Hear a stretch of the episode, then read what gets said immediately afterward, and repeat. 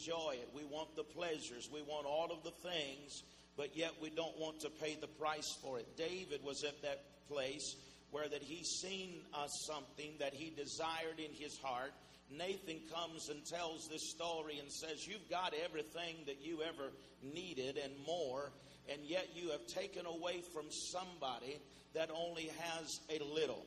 Amen. Second of all, it shows us how easy it is to get caught up in sin. The web of deception begins to be woven around our lives until we feel like there is no way out. David fall, uh, David's downfall begins, and when it begins, it begins so innocently. He, he goes up and, and goes out to get a fresh breath of air in the nighttime, and he looks over and he sees this beautiful woman taking a bath, right? Over on the, the next uh, housetop. He sees her taking this bath, and, and next door. He would have been all right had he just seen her and walked away. But this is how easy it is to get caught up in things that will put you on a road to destruction. You see, one bad decision today can lead to a lifetime of deception. One bad decision, one bad choice today can bring you into a place of bondage. And you see, some people say once you are bound, always bound, and that may be true in the world, but there is one that can set you free today. There is one that can liberate you. Amen. Give him praise.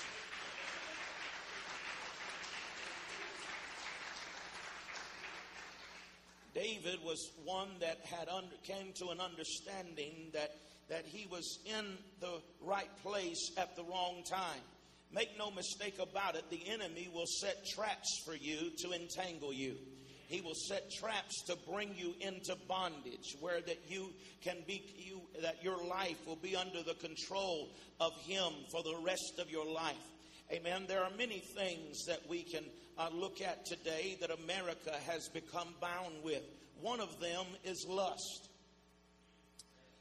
David didn't just walk away, he kept those images in his mind, and then he took the next step and he began to pursue her. Amen. They tell him who she is. If David did not know prior to this who she was, he knew after this that she was another man's wife. Amen.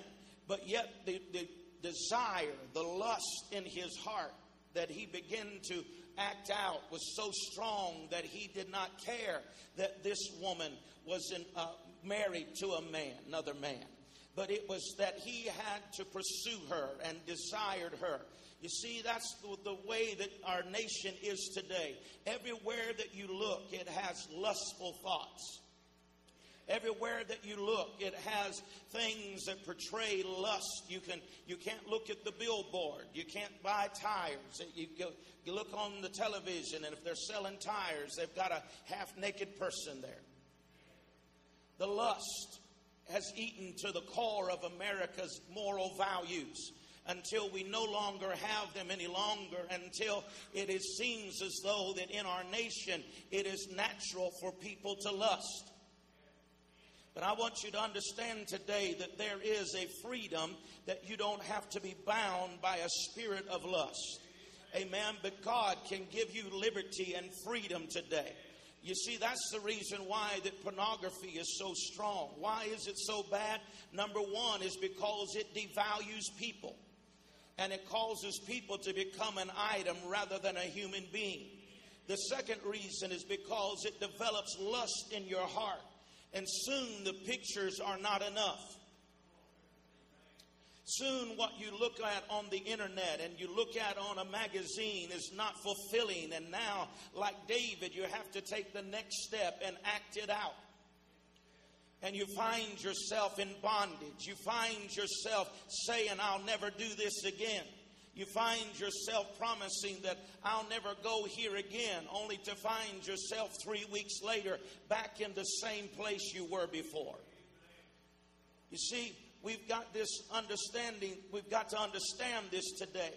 They tell us that in our mind is like a, a, a, a, motion picture that once you put those images in your brain that they can be pulled back up at any given time.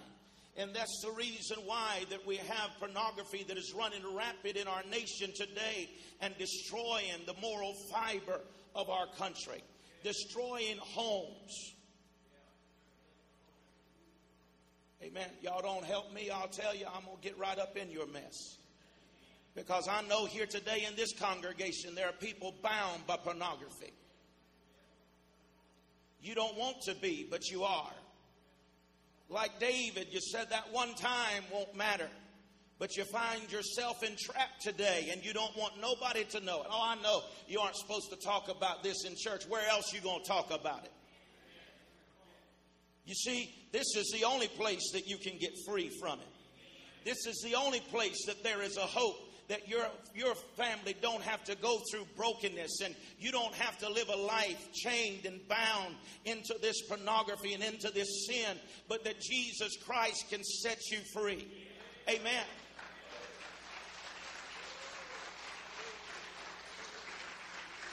You see, looking at pornography is like putting poison into your veins.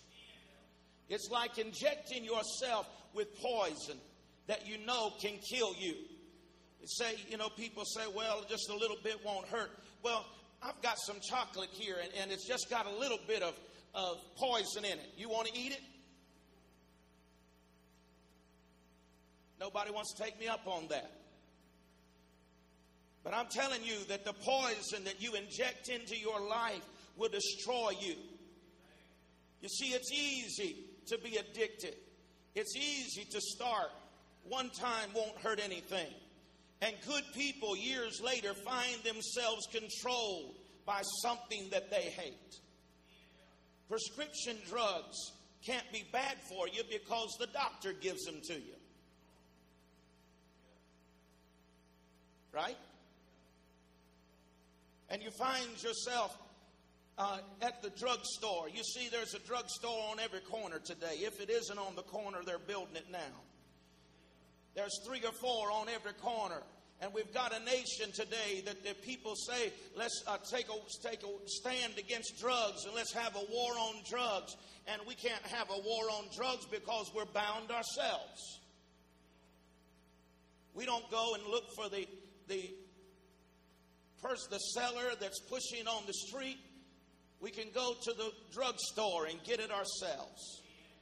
Now, I'm not preaching today against prescriptions. I'm not preaching against medication. I'm not condemning you today. But if you find yourself years later after the situation that you have gone through is over and you're still bound and going after those things, I'm just here today to tell you that Jesus Christ really can set you free from it.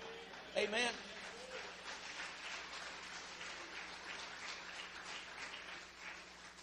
See, there's nice people, but good moral people don't see a need for God because they measure themselves and compare themselves to other people. And when they compare themselves to other people, they think they're okay. But you see, our measuring stick is not your brother or your sister. Our measuring stick is not the coworker. But our measurement today is the Word of God. And the Word of God tells us that all have sinned and come short of the glory of God. The Word of God tells us today that, that you don't have to do anything to go to hell, but you have to do something to go to heaven. Because we have never uh, been good enough. We have never been able to accomplish going through this life and because of the Adamic sin and the nature of Adam that we have taken on as human beings, there is a demand upon our lives and a requirement of God that we call upon His Son to be Savior and Lord of our lives. And if we have not done that, then we are lost. Amen.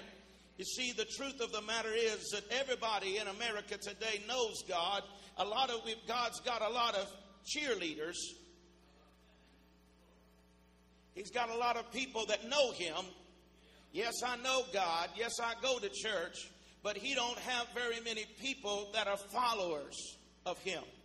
And there is a big difference between knowing God and following him. There is a big difference between going to church and being the church. Amen. You see, you, whenever we look at it today, you can be a good moral person, but you're not good enough. There was only one that was good enough, and that was Jesus Christ. You see, let's see if you're good enough today. Have you ever told a lie?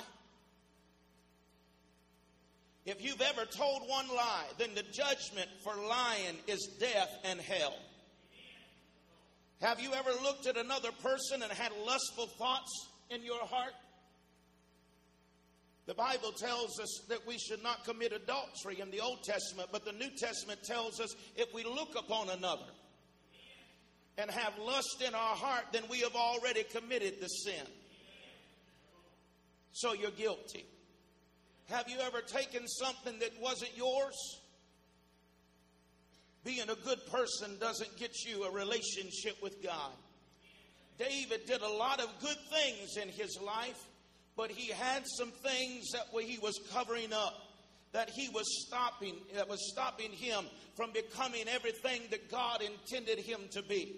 Amen. You don't have to be addicted person. You just need Jesus in your life. Amen. Everyone needs Jesus in their life. This isn't a blue light special that God needs us, but this is something that we've got to come to an understanding that we need God and we need Him in our lives. You see, you don't have to be in a bad place to need God. You just need Him in your life every single day. You can have everything going your way, plenty of money, house paid for, and the kids off to a wonderful college. But I'm telling you, if you don't have Christ in your life, you still need Him in your life. Because, yes, give Him praise.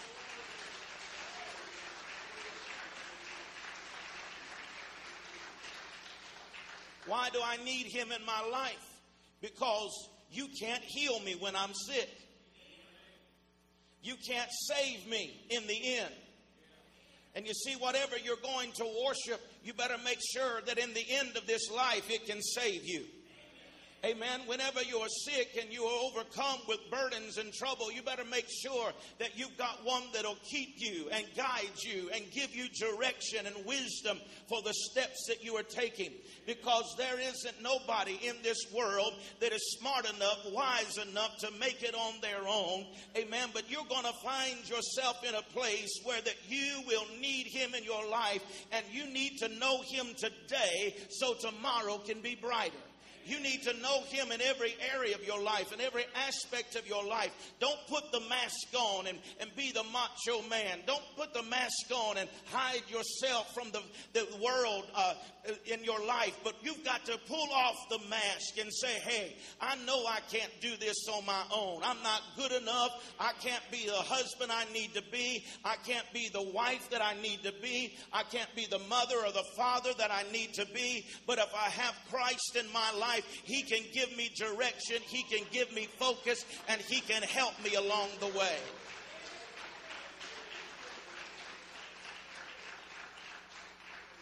We have all sinned and come short of the, what God desires our life to be. We can come to church every week and still be wearing the mask. We can go through the motions and not have a relationship with God. And you see, this thing isn't about church, it's about a relationship. We come together such as we are so that we can worship God in the spirit and in truth and to have fellowship one with another and develop a, a, an atmosphere that is conducive for the presence of God to change our lives and empower us to do what He desires for us to do.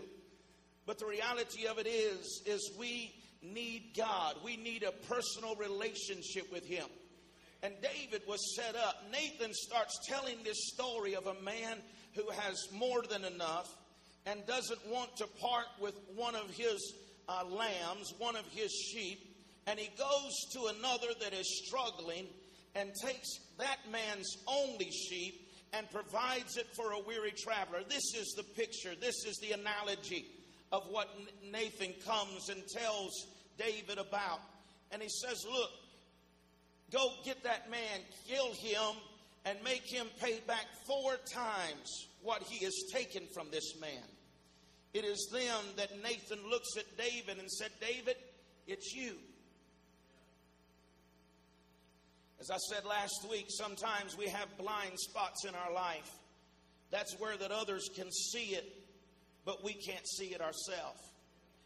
It's where others can understand that we've got this weak area in our life, and, but we don't know it's there. You see, David had that spot in his life that he didn't understand what he was doing. You can go back to verse 11 or chapter 11. You can read the whole story. He goes, he sees Bathsheba taking this bath. He begins to lust in his heart. He brings her over. He lays with her. She has his child. And he sends for her husband to try to cover it up. That doesn't work. So he tr- goes to the next step and has her husband killed. See, when you start a journey of masking, you got to keep it up. You got to put on this mask, and then you got to put on another mask, and then your mask has got to get bigger, and, and it just begins to snowball until you can't keep up with all the masks that you've put on, all the lies that you have told, all the deception that is in your heart. So Nathan goes and tells him, he said, You're the man. And God gives us a season to repent. God doesn't come to us and cast judgment upon us. It isn't the picture that some have portrayed that He is an angry God waiting for you to mess up so He can kill you. But He is a loving God, He's a compassionate God, He's a merciful God, He's a gracious God.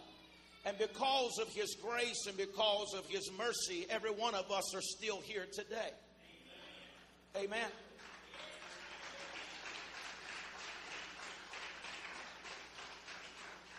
Some people say, Well, I want justice. I don't want justice. I want grace. I want mercy. Because you see, all of us here today, no doubt, uh, in America, I would say, in just guessing today, but this is not the first time that you've heard the gospel message.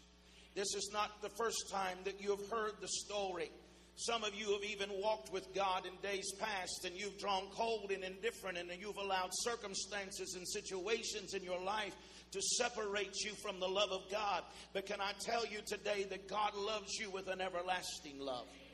He's reaching out to you today and with open arms and saying, If you'll come to me, I'll give you rest. Amen. You may be here today and you've, you've heard this message, but you have never accepted it as your Lord and Savior of your personal life, I want you to know that His mercy and His grace has been extended to you today so that you can call upon the name of the Lord and be saved. Amen. You see, He never, when God comes to remove the mask, He never comes to do it to hurt us or bring harm to us. He comes to us so that He can bring it to Himself. He wants you to be called to Him. He wants you to acknowledge Him as Savior and of Lord. And so today I want to ask you a question. What if your life story was told here today? What if your life story came up on the screen and everything was told in your life? Like David began to describe to Nathan would you say that's a good person? I think they ought to go to heaven. If so, where in that lifespan did you go to Calvary and kneel down and accept Christ as your personal Savior? Because it doesn't matter how good you are. If your story was told today, what would you do with that person? What would you do with him, David? Make him restore four times and then have him killed. Can you imagine when David realized Nathan was talking about him? Today, we have all sinned and come short of the salvation of God. Wherever we are in this life today, if you can relate to this message, if you can see yourself behind the mask, if you can see yourself and there's things in your life today that you're not proud of, that you don't want nobody to know about. The awesome thing about God is that you don't have to confess your sin to man. You confess it to God. And they're going to come this morning and sing a song, The Secret Place. And in the secret place, it's just between you and God. Oh, there'll be people here to pray with you because we're concerned about you and your needs. But what you call on God today about is between you and Him. It's in that secret place between you and God. But I want to encourage you today. If you're wearing the mask, if there's areas in your life that you are not proud of, and you want God to help you to overcome, if you can relate to any of this drama, this message, these songs today, and you say, I want to talk to God about some things in my own life, I want Him to minister to me today. This is what this is all about. I can't tell you the hours that went in. I can't tell you the time that has been spent. But it's for you. It's for you. It's for you. Don't let pride stop you. That's what stopped David. He was too proud to own up to what he had done. So he tried to get Bathsheba's husband home so he would lay with her and cover it up. That didn't work, so he went out and had him killed. But in the end, God still knew. And I want to tell you today it doesn't matter what man knows or doesn't know, God knows all. He sees behind the mask, He sees behind the facade. And if there's things in your life today that are separating you from God, this opportunity has been given today just for you to call upon His name. Would you stand with me today, please? This is what the Holy Spirit has directed me in this morning how to do this altar service. I want everyone to bow their heads with reverence today. Please be respectful this morning. My request. I wonder how many here this morning to say, Pastor Brian, there's things in my life that I'm not proud of. There's things in my life that are hidden that I don't want anybody to know about. But I want to get it clean before God today. I want to get it cleared up with God this morning. If that's you, I want you to raise your hand right where you are. Nobody's going to. Yes, God bless you. I see those. Others, God bless you. Yes, Yes. Others today. Pastor Brian, I know that things aren't right between me and God, but I want to make them right today. Anybody else in this place this morning? Want you to pray right where you are. If you didn't raise your hand, but you know that you needed to. I want you to prepare, prayer, prepare to pray this prayer with me this morning. If you mean it from your heart and believe, confess it with your mouth.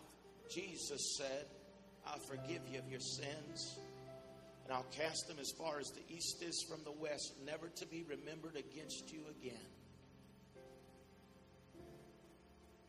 I want everyone that will to pray this prayer with me.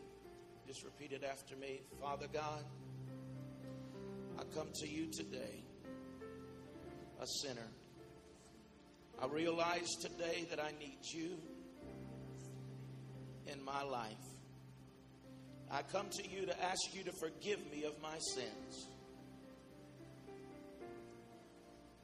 I don't want to wear the mask anymore, but I want to serve you So today, I renounce the enemy. And I ask you, Jesus, to come and be Savior and Lord of my life. And you promised in your word, if I would confess with my mouth, believe in my heart that you are Savior and Lord, that I will be saved. I accept you today as my personal Savior and my Lord. Amen. Amen. Keep your heads bowed for just a moment. If you prayed that prayer and you meant it from your heart, I want you to just raise your hand and say, I've accepted Him as my Savior and Lord today. Amen. God bless those. God bless you. God bless you. Yes, yes, I see those hands. God bless you. Yes, thank you. Thank you. Hallelujah. God bless you. Now we're going to sing this song today together. And as we sing this song, if there is need in your life today, you just want God to come and to touch your life, to minister to you. Maybe you've raised your hand and you've prayed that prayer, but you just want further prayer. You want us to come into agreement with you. Maybe you found yourself in this ministry time today and you just want to somebody to help you pray, to break through some things in your life. Then as we pray this morning, right now, I want you to come and kneel here together and let us have prayer with you and believe God for whatever your issue may be, whatever needs you may have. Come to Jesus today. Come to Jesus today. As I often say, if you don't want to come alone, ask somebody to come with you. But make that walk this morning, it'll be worth it all. Amen. Let's sing together. There are no secrets in the secret place.